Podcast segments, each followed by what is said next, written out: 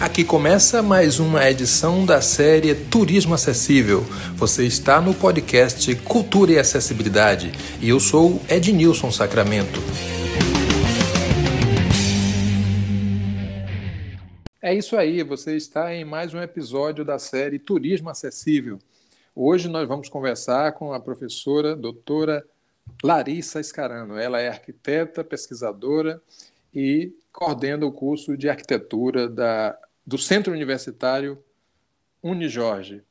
Larissa, seja muito bem-vinda. Vamos falar aqui sobre acessibilidade, sobre inclusão, sobre mobilidade urbana, sobre soluções para os atrativos turísticos das cidades, sobretudo Salvador, que é de, no, de onde nós estamos falando.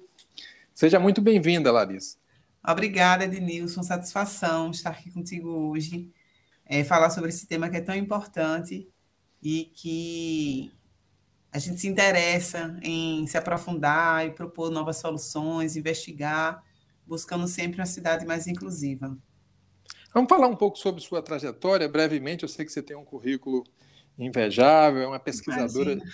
é uma pesquisadora de mão cheia. Eu confesso que fiquei de queixo caído quando tive a oportunidade de lhe conhecer e fale um pouco sobre sua trajetória. Obrigada. Ednilson, eu comecei minha trajetória ainda na graduação, em 2008. Eu participei de uma oficina sobre o ensino de acessibilidade nos cursos de arquitetura e urbanismo. E aí, nesse evento, é, a gente fez uma experiência de empatia se colocar no lugar de uma pessoa com deficiência ou mobilidade reduzida. E aí, nesse momento, a gente teve os olhos vendados, utilizou uma bengala, cadeira de rodas, andador, e circulou pelo espaço da, da universidade, percebendo a dificuldade da pessoa com deficiência e mobilidade reduzida. E aí foi naquele momento que me despertou o interesse por esse tema e esse senso de responsabilidade social que o arquiteto e urbanista tem. Então, lá na graduação, depois dessa experiência, eu comecei a pesquisar, a participar de projetos de extensão, fui para o mestrado, para o doutorado, sempre focada investigar soluções que promovam acessibilidade espacial para todas as pessoas, não só aquelas com deficiência. Então, tanto na minha atuação profissional como arquiteta e urbanista, quanto como professora e pesquisadora, eu busco sempre é, entender como melhorar e como ser um, um profissional da arquitetura e urbanismo é, com essa responsabilidade né, de propor ambientes inclusivos. Eu sempre tive esse foco na acessibilidade a priori, com estabelecimentos de saúde, e aí depois eu fui ampliando o leque focando no urbanismo também, na escala mais macro, que não adianta a gente preparar o espaço interno de uma edificação sem dar é, possibilidade de mobilidade urbana, né, de deslocamento na cidade. Então, é mais ou menos isso aí, minha trajetória. Larissa, é, levando em conta que nós temos ainda muito que caminhar do ponto de vista do conhecimento sobre acessibilidade, do conhecimento sobre pessoas com deficiência. Você considera que quem trabalha nessa área, com essa especialidade de dedicar-se à acessibilidade, é um profissional que está na moda?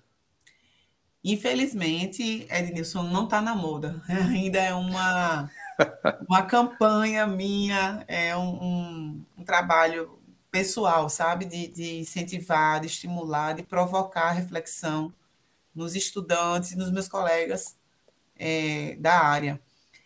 Durante muito tempo, e aí você sabe, é, as pessoas com deficiência eram excluídas da sociedade, elas não tinham participação social. E as cidades foram se desenvolvendo sem esse olhar. Mais recentemente, e aí com a legislação, com a, as normas e com esse processo de reconhecimento do, da importância do direito de ir e vir para todos, a gente começou a ter algumas intervenções, algumas ações muito pontuais. Hoje em dia, todo projeto de espaço público ou privado de uso coletivo deve atender às normas de acessibilidade. Isso aí é obrigatório. E os órgãos competentes que analisam e aprovam os projetos, eles avaliam esse critério, mas ainda é algo muito pontual. É, as pessoas da nossa área da arquitetura às vezes se preocupam em colocar uma rampa, um sanitário acessível, mas não pensa um projeto como um todo. Né? São soluções muito específicas. E, e acho que a gente tem esse trabalho de formiguinha, de estar compartilhando esse, essa experiência, a importância de pensar projetos inclusivos desde o começo, e não como um acessório. Ah, eu vou colocar o piso tátil, eu vou colocar uma rampa, vou colocar uma barra de apoio, como se isso bastasse. A gente tem que pensar em outras soluções de comunicação, de orientação espacial, de uso, deslocamento. E, felizmente, hoje a gente tem muitos recursos e, e tecnologias assistivas que possibilitam a, a produção de espaços mais inclusivos. Mas ainda falta consciência profissional. Os estudantes que estão se formando hoje, eles já vêm com essa, esse repertório na matriz curricular, já tem o ensino de ergonomia, de desenho universal, mas profissionais formados há mais tempo não tiveram esse conhecimento. E aí tem que buscar na norma aquelas diretrizes para incorporar o projeto. Sem sombra de dúvidas. Você está atuando aqui em Salvador já há algum tempo. Eu gostaria que você falasse um pouco sobre a sua atuação, não só na pesquisa, né, no ensino, mas também na extensão aqui na capital baiana. Sim. É, na Unijorge, onde eu sou professora e coordenadora do curso, a gente tem um escritório experimental de arquitetura e urbanismo, que a gente chama de Aquário de Ideias, que é um, um grande guarda-chuva que abriga projetos de extensão. E dois deles, é, eu acho que se destacam. O primeiro é o de maquete tátil. A gente tem produzido algumas maquetes é, táteis de monumentos e, e, edificações que são reconhecidas como patrimônio histórico aqui de Salvador. Então, a gente produziu, modelou e gerou essas maquetes é, do elevador Lacerda, do Mercado Modelo, da Cruz, Caída, da Cruz Caída, que é uma obra do, do Mário Cravo, e levou para o Instituto dos Cegos da Bahia. Então, foi uma experiência incrível.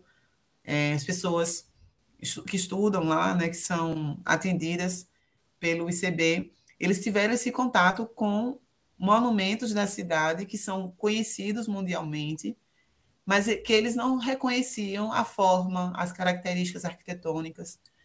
Então, foi um, muito positivo, tanto para os alunos da Unijorge, quanto para os do Instituto. A gente teve a audiodescrição, né, foi falando um pouco sobre aquele monumento, sobre a história da construção daquele edifício.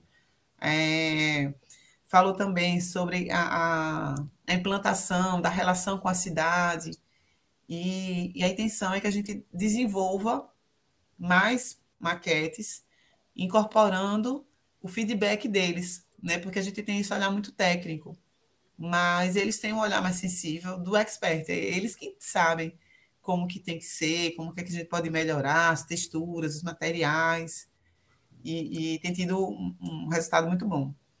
Um outro projeto que a gente tem é o da expansão das rotas acessíveis no Centro Histórico de Salvador. É uma, um projeto de extensão que está junto com um projeto de iniciação científica, que a gente está diagnosticando o centro histórico, e toda a parte do Pelourinho, o entorno ali, até o MAN, Museu de Arte Moderna, que fica ali do seu lado, União, para propor intervenções urbanas que melhorem as condições de circulação e acessibilidade. Hoje, no Pelourinho, a gente tem uma rota acessível, uma rota piloto, foi executada em 2013, 2014, inaugurada em 2015. E ali, na rota que a gente tem hoje, o passeio foi alargado, foi colocado piso tátil, rebaixamento das calçadas. Então, um trecho do Pelourinho foi adaptado. E aí a ideia é que a gente expanda, né, faça um projeto mais macro para incluir outros espaços do centro histórico e outras áreas de interesse. Claro que o ideal é que toda cidade é, fosse adaptada, fosse acessível. Mas a gente sabe também, né, Edilson, que há dificuldade de burocracia, de recurso, é uma série de, de, de trâmites que precisam ser considerados. Então, acho que esse é o papel da, da universidade, né, do curso de arquitetura e urbanismo, é devolver para a sociedade aquele conhecimento que a gente está produzindo entre as paredes de lá. Inclusive, amanhã a gente está voltando no Pelourinho para fazer um novo diagnóstico, algum levantamento de medidas, já para avançar nesse projeto. Mas é Maravilha. É, tem que ser. É. É, tem que insistir, né? tem que trabalhar. E conscientizar também a população, porque o que a gente observa é que, mesmo nesses espaços que foram adaptados, existem barreiras atitudinais. Né? Naquela, na visita ao Pelourinho que, que a gente se conheceu, a gente percebeu que tinha cadeira, mesa, manequim, tinha de tudo, até um, cantor na calçada. Então, espaço de circulação acessível, né? o passeio que foi alargado para a circulação de pessoas com deficiência foi utilizado como extensão da loja, extensão do, do restaurante. Então, tem que ser um conjunto de, de ações, não só intervir fisicamente, mas também fazer essa, essa campanha de educação mesmo, né, de conscientização. Claro, é intervir, dar manutenção, é, fazer essas campanhas de, de, de, de, educação mesmo, de sensibilização da população, porque aí está todo mundo envolvido. Você sabe que a cidade é um organismo vivo eu tenho dialogado com a Casa do Braille, que é uma empresa especializada em soluções de acessibilidade, não só na arquitetura, mas também na acessibilidade comunicacional e em outras vertentes, para a gente propor a, a instalação de uma maquete tátil em um monumento de Salvador, mas seria uma maquete ao ar livre, ou seja, Sim. uma maquete que permita a ação, né, que conviva né, com a ação do tempo. E... e, que vai atender todo mundo, né, Ednilson? Exato. Ajuda a turista que não conhece e enxerga, turista que não conhece também não enxerga. Uhum. E todas as pessoas que, de alguma forma, visitam as nossas cidades e visitam uhum. outras cidades também. Mas eu queria lhe perguntar sobre eh, sua vida na academia. Você percebe que o fato de ter esse olhar para a acessibilidade, um olhar especial, isso influencia nos TCCs, isso influencia é, nos caminhos que seus alunos e suas alunas trilham? Com certeza, isso é nítido, assim, e é muito curioso que alunos, ex-alunos, né, alunos que se formaram, eles ainda me procuram para me consultar, pro, como é que faz isso? Eu estou com dificuldade, então eu despertei neles esse olhar. E aí eles ainda, mesmo formados, mesmo quando saem, eles continuam com essa preocupação. E aí eu, eu fico com aquela sensação de dever cumprido. Né? Ainda que eles não, não saibam aquela informação, eles estão preocupados e vão buscar respostas. É, e os alunos que são meus orientandos de TCC, de pesquisa, eles sempre me mandam, quando vem alguma coisa errada na cidade, aí vai e me manda uma foto, Pro, eu vi uma calçada, olha que coisa absurda, né? Tem um obstáculo aqui, a sinalização está errada.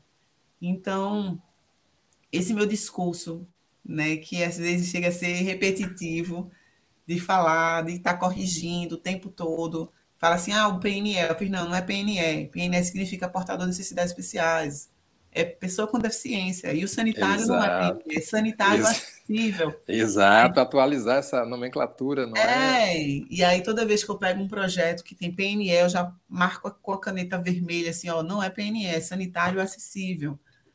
E aí Ótimo. a gente fica corrigindo o tempo todo e termina reproduzindo isso no projeto, né? Repercute no é, projeto. É. Então, o projeto é arquitetônico, ainda que seja utópico, né? Porque é, na universidade, não vai ser executado, mas eles já conseguem ter um olhar mais sensível. E eles vão para o estágio ou vão trabalhar em outras empresas levando isso, esse conhecimento. E aí volta para, olha, estava no estágio, a arquiteta falou tal coisa, eu corrigi ela. A arquiteta pediu para eu fazer o, projeto aqui e eu já fiz o sanitário acessível, eu já calculei a rampa corretamente. Então já vai é, compartilhando, né? Acho que é uma rede que vai crescendo. Sim. Fazendo, é, fazendo, surtindo efeito. Eu queria lhe perguntar, uhum. você falou sobre é, o início da rota, de uma rota acessível no Pelourinho. Sim. Eu queria que você nos mostrasse um pouco sobre para quais é, logradouros, para quais monumentos esses projetos que você coordena, coordena é, estão apontando, além do próprio Pelourinho. É. O que a gente tem hoje no Pelourinho existente é uma rota é, executada pelo governo do estado, com apoio da prefeitura, IFANF, todo mundo ali envolvido, que começa no Terreiro de Jesus, vai até o Largo do Pelourinho, dá uma volta e fecha. Então é quase um triângulo lá. A nossa intenção é expandir, ir para o mercado modelo, elevador Lacerda, pensando na conexão do acesso por transporte público, porque a rota que tem hoje, ela é meio que uma bolha. Ela está dentro do Pelourinho, assim, mas como você chega de transporte público? Não chega. É, né? é a se questão do entorno, né, ônibus, né, Larissa? O entorno precisa é, também acompanhar então, assim, Se você vai de ônibus, você desce lá na Rua Chile, você vai andando até a rota como? Se não é acessível. Se você vai pelo elevador Lacerda, pelo plano inclinado, né? Então tem que ter essa, essa conexão com os acessos por transporte público e com outros monumentos também. Por se tratar de uma área histórica, a gente tem algumas limitações. Não dá para intervir no centro histórico como se eu estivesse intervindo na Pituba, é, num bairro que foi, de uma ocupação mais contemporânea. A gente tem um valor histórico lá. Então, a gente vai fazer propostas que transformem aquele espaço num espaço inclusivo sem desvalorizar ou sem descaracterizar o patrimônio histórico. Então, são soluções que mostram que são alternativas para promover a inclusão e que é uma coisa nova. Então, quem está chegando não vai achar que aquilo é um falso histórico. Vai saber, ah, isso aqui é novo. E é novo porque a preocupação com a acessibilidade ela é atual. E em, em, em pontos onde não há possibilidade né, de, de intervenção para todas as deficiências. É, então, se tem uma escadaria, se tem uma ladeira muito inclinada, as condições de acessibilidade naquele local devem ser amplamente divulgadas previamente. Então, se eu não tenho como subir a escadaria do, do, do Passos, eu tenho que oferecer informação sobre isso, para evitar que a pessoa chegue lá e passe pelo constrangimento de não conseguir acessar. É isso. Inclusive. Então, assim, no farol, um, um, outro exemplo aqui do, do farol do, do Cabo Branco é de uma pessoa. Farol da, da Barra. Se entregou, Larissa. Me entreguei. Porque no farol do Cabo Branco também. Mas no farol da Barra, você pode subir até lá em cima e ter uma vista panorâmica dali da orla. Mas se você tem deficiência física, como é que você sobe? Pois é. Não sobe. Então a gente pode usar um recurso tecnológico para oferecer essa experiência. Então, para quem não consegue subir, a gente pode fazer um, um, um vídeo, né, um, um 360 graus, para que a pessoa que não consiga subir, consiga subir, consiga visualizar de forma digital. Sim. Se a pessoa tem deficiência visual, a audiodescrição daquela, daquele cenário, daquela paisagem, né? promover experiências sensoriais também, através do tato, do cheiro. Então, tem muitas coisas que dá para explorar quando não é possível adaptar. Pois é, você, você falou. Desculpa, toda hora estou te interrompendo. Pode concluir. Não, é isso, né? A gente entender que alguns pontos, pela própria configuração é, geográfica, né, topográfica, ou configuração mesmo da, do edifício, a gente tem limitação. Mas onde a gente não consegue adaptar, a gente tem que ter algum recurso tecnológico, tem que ter informação né, e divulgar para evitar essa exclusão social. Sim, você estava falando, inclusive, sobre sítios históricos, é, uhum. e no, do ponto de vista do turismo, é muito importante que essas informações cheguem nos catálogos, nas agendas, Isso. nas agências, e, inclusive, é uma luta minha pautar essa questão junto aos órgãos de turismo da cidade de Salvador, e por que não dizer do estado da Bahia, mas eu acho que ainda falta essa compreensão, porque é, nós temos sítios importantes, nós temos monumentos acessíveis, mas que não se sabe. Então, o turista, a turista que procura essas informações não sabe. Ou vai se dar com uma boa surpresa e circula normalmente, ou vai e se dá diante, se depara com uma surpresa desagradável. Poxa, eu não posso né? É, fazer isso, fazer aquilo. Por exemplo, no sítio histórico do Forte de Copacabana, você, embora esteja se referindo a, uma, a um sítio histórico protegido, tombado, é, a gente tem uma faixa né, que uhum. divide parte daquela, da, daquela edificação, daquele trajeto, você tem uma faixa, uma rota acessível, quer dizer, no chão, entre as pedras é, é históricas, ou seja, consegue-se solução. Agora, em algumas cidades, em algumas regiões, isso avança, em outras, não. Como é que você tem dialogado com relação aos órgãos de, de proteção quando você propõe algum projeto? Quando a gente propõe, Ednilson, felizmente é muito bem recebido, muito bem acolhido. É, mas são, são órgãos que fiscalizam, né, que analisam o projeto, mas não são os órgãos que executam. E aí eu acho que tem essa, esse contraste da, da, da reação. Você estava falando do Forte, e aí eu estou lembrando assim que o Coliseu de Roma, mais velho que o Brasil, tem acessibilidade. Então, assim, há sítios arqueológicos que são acessíveis, o que tem rotas acessíveis. O próprio IFAM, que é o órgão né, na instância federal que cuida do nosso patrimônio, é, tem uma cartilha, um caderno técnico sobre mobilidade e acessibilidade urbana, que traz diretrizes para a intervenção no centro histórico. Então, o próprio IFAM fala: ó, oh, é possível, aqui está o caminho, e traz experiências, mostra né, vários estudos de caso. Então, assim, quando eu escuto, ah, mas é patrimônio, não pode mexer, eu acho que é uma desculpa, sabe? É um pretexto. Ah, patrimônio não pode, não pode mexer. Pode. Pode tanto que o IFAM, né, ele, ele já publicou várias, várias experiências. E aí é meio contraditório quando se usa esse argumento. É, no, na norma 9050, na NBR 9050, que é a norma que cuida, né, que traz informações sobre acessibilidade, também coloca é, em lugares que não são acessíveis, propor uma rota acessível. Onde não é possível fazer a rota acessível, divulgar as informações previamente. Então, está tudo aí. A legislação, a, a diretrizes, a literatura. Então, tá, a informação está posta.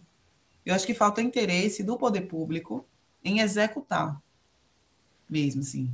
Porque você vai em qualquer trecho da cidade. Né? Salvador é um canteiro de obras, está o tempo todo passando por obras. E eu circulo por essas obras e vejo que não há preocupação com acessibilidade. Em coisas mínimas, coisas, assim, soluções simples que são negligenciadas. Então, quando a gente leva a, ó, tá aqui o estudo, há um projeto, é possível. Aí, ah, mas é mais caro, ah, o projeto não, não foi licitado assim. Então, é sempre desculpa, não é fato, sabe? Se não justifica, não. Pois é, Larissa. É, há algum tempo atrás, é, o governo municipal inaugurou o Mirante de Itapuã. Né? É uma obra relativamente nova, não é tão nova, mas é relativamente nova, e o acesso é por escadas. Ou seja, obras contemporâneas, obras que já estão sob a legislação uhum. brasileira e, e local, e que simplesmente uma pessoa em cadeira de rodas não pode, por exemplo, acessar a vista que o mirante propõe. Então, eu penso que, como você falou no início, a gente precisa dar as mãos. É preciso ter governo e sociedade aí discutindo e executando, porque, sabe, Larissa, às vezes eu penso que eu estou falando um outro idioma. Né? As uhum. pessoas escutam, sabe aquela coisa que você escuta Sim. e diz: olha, ele está falando alguma coisa bacana, viu? Estou notando que os olhos deles brilham. Só, mas aí não, não executa, não, não tem. Ah. Como é que você vê essa dificuldade, Larissa, da gente, da questão da acessibilidade atitudinal, por exemplo? É, eu acho que é falta de. Não sei se, se de educação, que acho meio pesado falar isso, mas é falta de conscientização mesmo, sabe? É, de, de mudança, de, de virada de chave, mudança de atitude. Acho que a sociedade mudou alguns costumes, né? E aí, de forma bem geral, passou a usar mais cinto de segurança, passou a não fumar, né? Diminuir o consumo de cigarro em, em locais públicos. Isso tudo foi por causa de quê? De multa. Então, assim, se você anda sem segurança, você é multado. Se você fuma em local, local público, é proibido. Você também pode ser é, criticado, enfim. Pois Mas é. com acessibilidade, não. Se você não, não se você promove, né, se você provoca uma barreira atitudinal, não acontece nada com você. As pessoas pois não estão muito preocupadas, até passar por uma situação de dificuldade. Então, tem gente que coloca, estaciona um carro na calçada. E está ali todos os dias, estacionando o carro na calçada, botando lixo na calçada, bota um jardim, um, um vaso.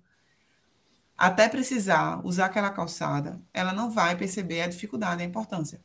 Né? Então, quando você se machuca, passa por uma cirurgia, ou que, que tem a necessidade né, de, da acessibilidade, você não olha com cuidado para esse assunto. Você escuta, né? Eu fico falando esse assunto, onde eu vou, eu falo sobre isso. As pessoas escutam, tá, é mesmo, né? Olha só, que interessante. Mas continua reproduzindo o mesmo erro, a mesma a mesma, mesma prática. Mesma né? prática. É, é. Então, assim, como é que a gente faz para que as pessoas mudem? Eu costumo fazer com os meus alunos e, os lugares onde eu faço o projeto, eu faço experiência da acessibilidade mesmo, da vivência. Então, eu levo cadeira de rodas, eu levo a venda e coloco as pessoas para andarem. Lá no MAN, a gente fez isso. Né? Eu, os alunos e alguns colaboradores do MAN. A gente levou as cadeiras é, e vendas e bengalas. Eu disse, aí, vai, vamos circular pelo MAN. E aí eles viram, poxa, mas eu não consigo. Aí eu fiz, pois é, né? Vamos, como é que a gente resolve? Então, quando a pessoa se coloca nesse lugar, às vezes tem mais cuidado, hum, mas mesmo assim, a barreira atitudinal eu acho que é a maior, maior entrave para a participação social das pessoas com deficiência. Porque, pois é. E, e eu acho que é mais simples, né? É mais comum e é mais simples de resolver. Sim. Pois é, eu estou começando. Vamos, vamos movimentar isso. Vamos, vamos, vamos, vamos dar, dar, a um mão nesse, nesse, sentido. É, hoje, nesse episódio, eu converso com Larissa Escarano. Ela é arquiteta e urbanista, coordenadora do, do curso de arquitetura e urbanismo da Unijorge. É, Larissa, a gente fala sempre aqui sobre lugares, sobre atrativos turísticos. Você poderia destacar, por exemplo, uma cidade, pode ser fora do Brasil, uma cidade dentro do Brasil e, naturalmente, um atrativo de Salvador? Você teria, assim, esses três exemplos para quem está nos acompanhando e logo, logo vai nos visitar? Locais acessíveis em Salvador. É, assim, turístico tem o Pelourinho, né, esse trecho específico, quando as pessoas não estão ocupando as calçadas, é o trecho da rota. É, o que mais tem aqui? Pergunta difícil, viu, Ednilson? Estou pensando aqui. É, a gente sempre faz um esforço, né? E se a gente tivesse já nos órgãos de turismo esses espaços, né? não necessariamente todo um conjunto, mas esses espaços né? É, citados na mídia, né? eu acho que é. os órgãos de turismo. É porque quando a gente pesquisa esse assunto, a gente para de olhar acessibilidade somente como uma rampa ou uma calçada largada. Né? Quando eu falo de acessibilidade, eu falo da acessibilidade espacial e emocional. A acessibilidade emocional está muito voltada a essa capacidade do espaço, do ambiente, provocar empatia, de fazer com que a pessoa se sinta acolhida, se sinta parte daquele, daquele lugar. E não é só uma rampa que vai fazer isso, né? E acessibilidade espacial, ela tem quatro componentes que é o deslocamento, que é essa possibilidade de se deslocar no mesmo plano, no mesmo nível, né, no mesmo patamar, ou de forma vertical, através de elevadores, plataformas elevatórias, rampas, escadas. Tem um outro componente que chama uso, que é essa possibilidade de utilizar os espaços, o mobiliário, o equipamento, que também não adianta deixar a calçada acessível se eu não consigo visitar o museu que está lá, Sola Ferrão, por exemplo, ou visitar a igreja que está na rota. Né? Então tem que estar tá todo acessível. Um outro componente é a de comunicação, que é essa comunicação interpessoal que tem entre, entre nós dois, mas também entre o espaço e a pessoa. Será que se eu chegar na igreja ou no elevador Lacerda, eu vou ter informações sobre aquele monumento, sobre aquela edificação, edificação sobre aquele local? E ainda o quarto componente, que é o de orientação espacial ou orientabilidade, que é oferecer condições para que a pessoa entenda onde ela está, como é que ela chega no destino, define a rota da ida e da volta, né? E aí essa comunicação e a orientação espacial pode ser através de placas, mapas táteis, é, maquetes táteis, audiodescrição, sinalização auditivas, é, sonora, no caso, é, luminosa. Então, são, são muitos aspectos a serem observados. E o que eu vejo nas cidades é uma preocupação somente com o deslocamento. Então, ela nivela a calçada, o passeio, coloca uma rampa, no máximo coloca um piso tátil, muitas vezes instalado de forma errada, porque a gente tem né, piso tátil de alerta, piso tátil direcional, cada um com seu objetivo. E eu vejo que as calçadas são decoradas com piso tátil e não seguem a regra. Então, é muito difícil. Eu, eu olho assim, o Pelourinho, por exemplo, tem a rota acessível, mas só contempla o deslocamento. Os outros componentes de comunicação, orientação e uso não são atendidos. Então, eu, eu fico receosa, assim, de, de falar, ó, tal lugar é acessível, porque nenhum aqui que eu conheça é 100% acessível. É, não atende Ora, a essas, não atende a essas, não, esses requisitos, né? Não, que Quer são dizer, não basta a né? rampa. Né? Não, não basta, basta, não basta. Sabe, você chega lá, Edilson, no, no centro histórico, você sabe onde você está, como você vai chegar na igreja X ou Y, né? Você tem informação sobre aquele monumento? Como pois que é. tem? Pois você é. tem que estar tá perguntando às pessoas. E quando a gente fala de acessibilidade, a gente está falando sobre autonomia, independência, com conforto, segurança. Se eu não consigo me deslocar sozinha, é, não é acessível. Eu estou precisando de outra pessoa, né? Então, agora sim, fora do, do, da nossa realidade aqui, que precisa melhorar consideravelmente, eu tenho algumas experiências, assim, é, o próprio Coliseu, que eu já falei anteriormente, que tem uma rota ali dentro, sinalizada, tem um elevador dentro do Coliseu. Ali onde o piso é ruína, eles fizeram uma passarela nivelada. Eu tive a oportunidade de visitar há quatro anos. E aí eu fiquei encantada, porque eu via pessoas idosas, eu via pessoas em cadeira de rodas, eu via mulheres com carrinho de bebê. Então, pessoas com mobilidade reduzida também, que não necessariamente têm uma deficiência. Lá em Florença, também na Itália, Lá elas, a cidade de Florença tem rota acessível, são quatro rotas que se comunicam, parece um, uma rosa, uma flor. E em alguns trechos de, de Florença, a gente encontra uma maquete tátil da cidade.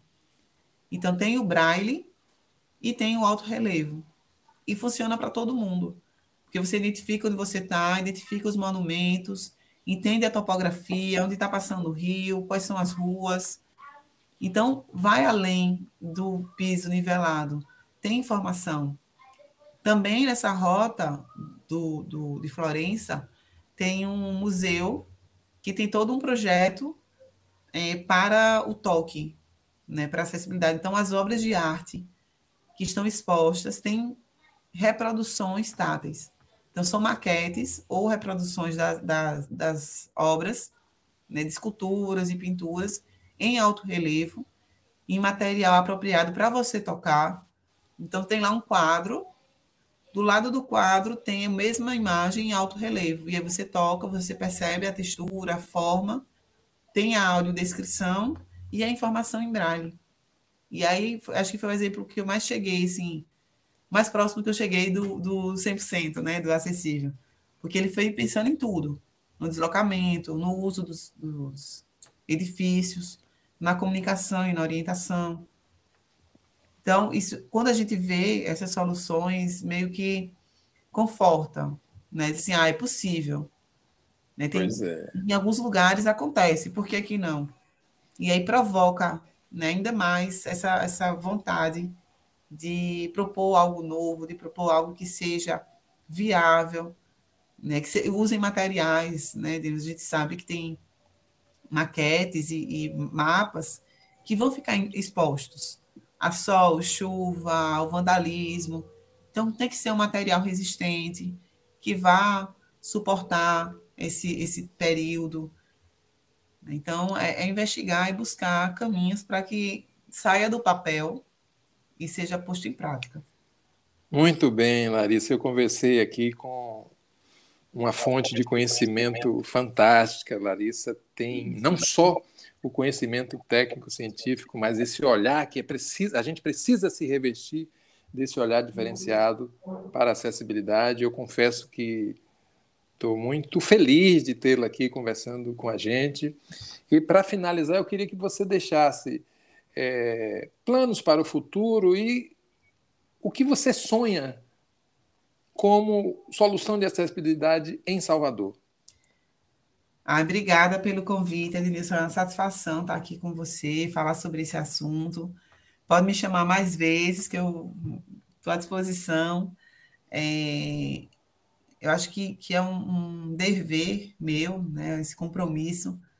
Eu sempre falo que conhecimento ele é para ser compartilhado, né? Eu sou extremamente curiosa, como pesquisadora que sou, e eu acho que toda oportunidade que eu tiver de compartilhar que eu investigo, o que eu estou aprendendo, o que eu estou trabalhando, eu vou fazer isso. Então, fique à vontade para conversar mais vezes.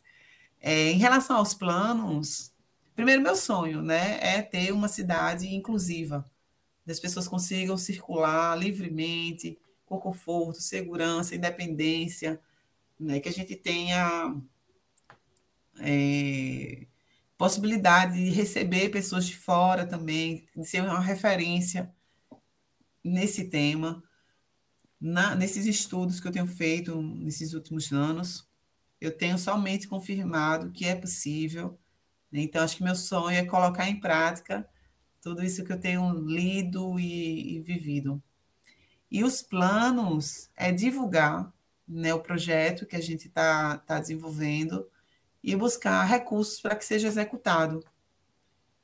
A gente tem a, a proposta, né, falta a participação da, dos órgãos competentes, aqueles que vão realmente colocar em prática, que tem como conseguir o recurso, a verba para executar. E, e, eu conto também com, com sua participação, sua contribuição. A gente sempre usa a expressão, né? Nada para eles sem eles, ou nada para nós sem nós. Isso, isso. Então, a gente tem esse olhar técnico, né? Eu sou arquiteta, eu estudo sobre isso, mas ninguém melhor do que uma pessoa com deficiência, uma pessoa que tem mobilidade reduzida, para compartilhar esse conhecimento e indicar caminhos.